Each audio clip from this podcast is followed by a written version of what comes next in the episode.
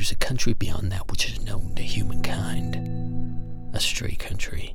A country that exists west of October, whose borders are somewhere between midnight train whistles and the distant howl of a dog. A country that lies somewhere in the stitched and jittering static between radio stations. A country that drifts to America like a traveling salesman, but every now and then stops to nest on a small town, a small church, a single street, and maybe, just maybe, some kind of delayed radio broadcast you've stuffed in your ears.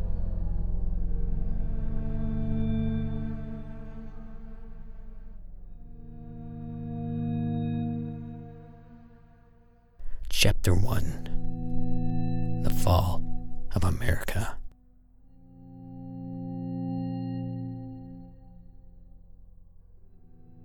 Mary Brogan died on Halloween.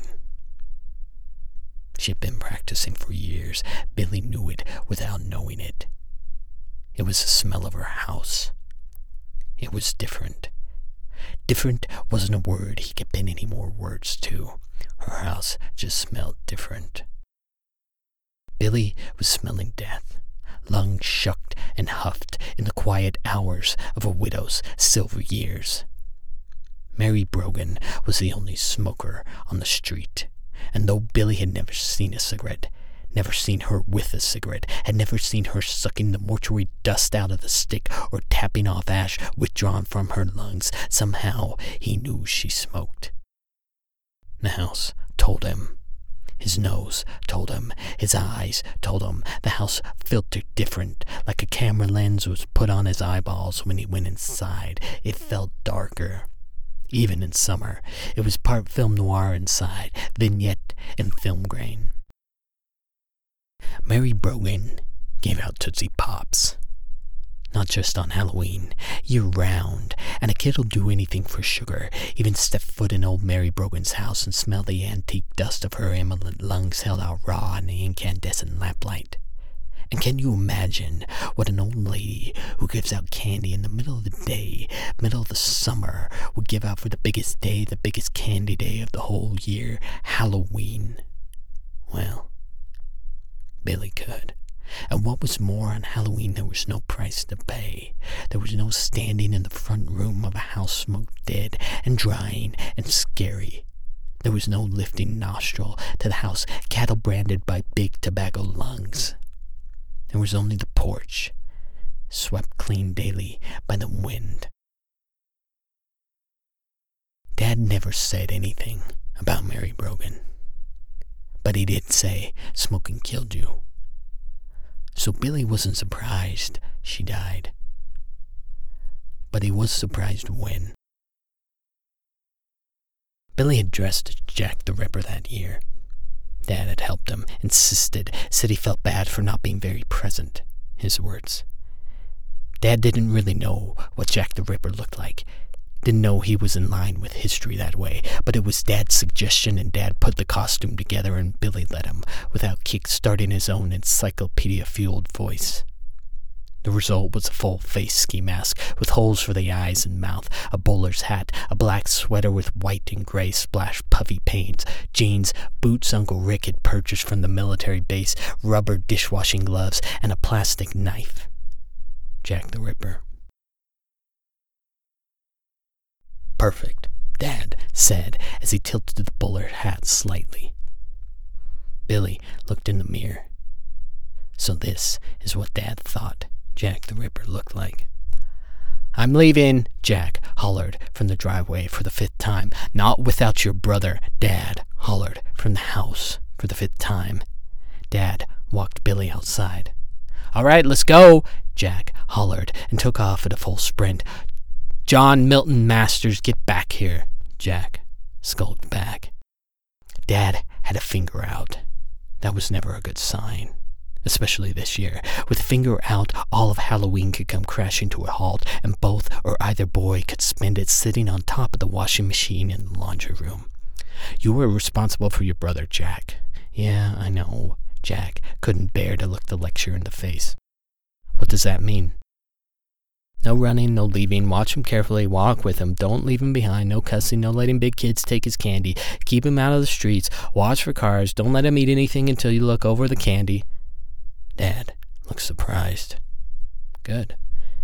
He turned to Billy. Sure you don't want me to come? And his tone was more concern about himself being left alone. I'll be fine with Jack. Dad nodded. Okay. Let's go. Jack started to run. Jack! Right, right. Jack slowed. Come along, William. Don't call me that. They were twenty feet into Halloween when it was already over. By the end of the driveway, they could see something very, very different about this Halloween. Something that would change Halloween forever. Hey, down the street, what's going on? Hey, it's a fire engine. Jack took off running. Hey, Jack, wait up! But as the boys neared the end of the street, their run had slowed. Boys will run to fire engines because boys will run to anything to do with fire. Have fire in the bones, really. So it's like running to themselves. That's why fire's not scary to any boy. What boy is afraid of himself? The boys, however, had slowed. Were walking. Slowly. Slower. Slow. Hey, that's no fire engine, Jack said. Must be police? Where's the blue lights then? Only red. Well, if it's not the firemen and police, who else has flashing lights? Billy squinted the dark. Just a ambulance. They said it together. The boys had stopped. Realized they stopped. Hey, Jack said. It's outside Missus Brogan's house. You don't think... Let's go home, Billy said. Jack snorted a laugh. We ain't even got any candy yet. Billy looked behind, down the dark end of the street. Home suddenly looked far away. Come on. Jack started toward the carnival of lights. Come on, what? Billy stood still. Let's go see what happened. I don't know, Jack. Don't know what? It's just... Billy looked at the ambulance. Light flashing, flavoring the street raw and angry and red. Neighborhood streets weren't made to take that kind of light. It was messy music, smeared across windows, reflected to other windows, reflected to still other windows. Blinds and curtains couldn't seal off any house from the red light. It was leaking outside. The leak inside made people leak outside, leaving their houses in weird ways, slow and careful, like buckshot deer or something. It's Halloween. There'll be plenty of time for candy, is how Jack responded, but that's not what Billy had meant when he said it's Halloween. Billy was not afraid of missing candy. He was afraid of getting too close to the dead on the deadest day of the year. Come on, bud. Jack patted Billy on the back and pushed him into a step. The boys approached slowly. Billy's red ski mask soaking up more red from the death car light show. A small crowd of neighbors were chatting. The boys listened in. What happened? They found her on the floor. Guess she fell and hit her head on the counter. On the counter? Yeah, the counter. Oh, mercy, what a way to go. How long was she there? They think maybe a day. Natalie Neal last saw her yesterday. Yesterday? Yesterday. Oh, Lord, how terrible. That whole time, lying there, dying, calling out, having nobody come. They say she wasn't conscious. Thank goodness for that. Said the fall knocked her out. Probably didn't even know she was dying. How awful. Could have been worse. I always thought the cigarettes would get her. I think we all did. What the E M Ts say? They haven't. Well, it's not quite dying peacefully in bed, but at eighty-seven, there are worse ways to go. Harold! Well, has anyone contacted her family? She never had any kids. I thought she had a niece. Someone should... The boys had stopped listening. Jack had stepped forward to look in the house. There was no dad there to stop him. He saw the body preparing to be a ghost, lying beneath a white sheet, looking a lot like the sacramental table on Sunday, except here, in a smoker's house, on the floor. It seemed like something God would be pissed about. And why the white sheet, he thought. Wouldn't red make more sense, or black? What kind of sickos are those E M Ts? It's like they wanted that makeshift movie screen to play blood-red cinema to all the skittish people outside. But Jack had seen all the horror cinema a boy could get his V C R dealing hands on, and knew horror movies weren't all bad, and if you could stomach the blood and scare, you might see a nice pair of boobs, and maybe even hear a girl moan, or having sex beneath the bedsheets. Psst, Billy! Billy hadn't seen the body, draped in sacramental cloth, being blessed by emergency medical men. His eyes had gotten lost somewhere in the new, dancing red paint sloshing on the houses of his neighbors. The ambulance lights. They had turned neighbors' houses into skinned silver screens, movie screens, to play this slaughterhouse porn. Why red lights on an ambulance, he thought. It's like they want you to know they're dealers in blood. It's like they want you to know the horror cinema machine is coming. Billy looked at the ambulance. It suddenly looked lean and lank and tall and hungry. It shot red in his eyes, blinding him. He looked again. He saw that it was a machine that did not belong here. In quiet neighborhood streets, it did not like being here as much as he did not like it being here.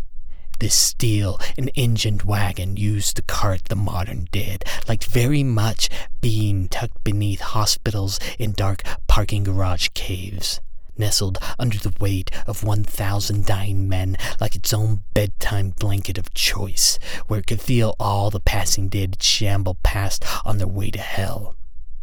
But called out here, to a neighborhood of prime living folk who gathered around the oddity of death like chickens, pointing and clucking at it like the freak show it was, just made the machine. Billy! Billy stirred. Come on, they're about to bring out the body. Billy did not want to see the body. He turned his head, but he could not turn his ears. He heard it rattle past, the stretcher jolting the old woman's calliope bones on the old brick walkway pushed crooked by the grown willow tree. He closed his eyes, but the nearing squeal of the sacramental table on wheels reeled in his eyes from shut tight lids. Inside his welded tight eyeballs, he saw the shape beneath, looking very much like dead Jesus on the table on Sunday, and that made it almost not scary. Yeah, seeing a dead body wrapped in movie screen wasn't so bad if you'd been primed with film reels of Jesus so that your mind knew what to project on the wilderness of white. Crack! The stretcher hit a crooked brick. Pop! His eyes flew. Boy instinct open. And the dead woman's hand fell out. The ambulance lights painted it the color of blood. Out the hand fell, was flung, thrown something. A cigarette, clutched in her hand, ready to light when she fell. Held and fermented in the towards death parading woman's hand for a whole Halloween day. It hit Billy on the chin, landed at his feet.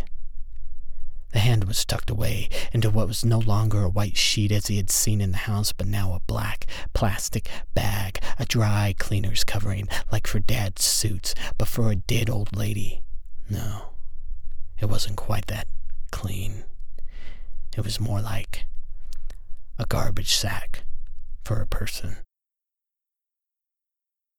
The once white, now black, scary sacrament table was swallowed by the masterpiece of the motor city. An engine roared. The red lights painted their way down the street, around the corner. The sirens blared, but Billy did not hear them shrieking away into the Halloween night. No. Billy was looking at the cigarette at his feet. Wow, talk about scary. And on Halloween, too. I mean, Stuff like this only happens in the movies. Come on. We gotta find Freddy. Tell him. I can't believe he wasn't here. Hey, Billy. Yo, Billy. Billy did not respond. Jack followed his fixing gaze. Heh, cool. A cigarette. Jack bent down to pick it up. No! Billy's hand flew up. The boy, shocked by the violence in his own voice. Don't touch it. Jack picked it up. What are you worried about? Just one of the old lady's ciggies. He eyed it two ways sideways, like he was trying to understand what was worth dying over. Hey, your first piece of candy. He threw it in Billy's drooped and hanging open pillowcase. Don't, but it was too late. Billy dropped his candy bag like Jack had just thrown a spider in it. Jack laughed. You're funny. Look, you don't have to smoke it. Come on, let's go to Freddy's house. I can't believe he missed this. Must be out already. Maybe his mom knows what way he went. Jack was off, running down the street. Billy looked down the street. The houses looked darker than usual, like the curio show of the dying old woman had darkened the bad, dreaming street. Like the houses, having been painted ambulance light red and hating the color, skulked into themselves. He smelled something vague in the funeration wake, the incense of the strange engine, a bazaar of bad smells, only half guts and metal and dead ladies, more like the sense of groans and bone breaks of one thousand men servicing a carnival. Yeah, thought Billy. That doesn't smell much like an ambulance. Not that Billy had ever smelled the gas-pedaling wake of an ambulance, but he did recognize the scent. Billy sniffed again. It smelled an awful lot like the garbage truck. Inside Billy, something was tapping a pig's squeal in radiostatic memory. Something pulled from the nose, soaked deep and seeped deep in Halloween night on the rim of his nostrils. Were ambulances just garbage trucks coming to pick up used candy wrapper bodies? No. Billy looked down the street. No, he thought again. No, he said out loud, for no one but himself.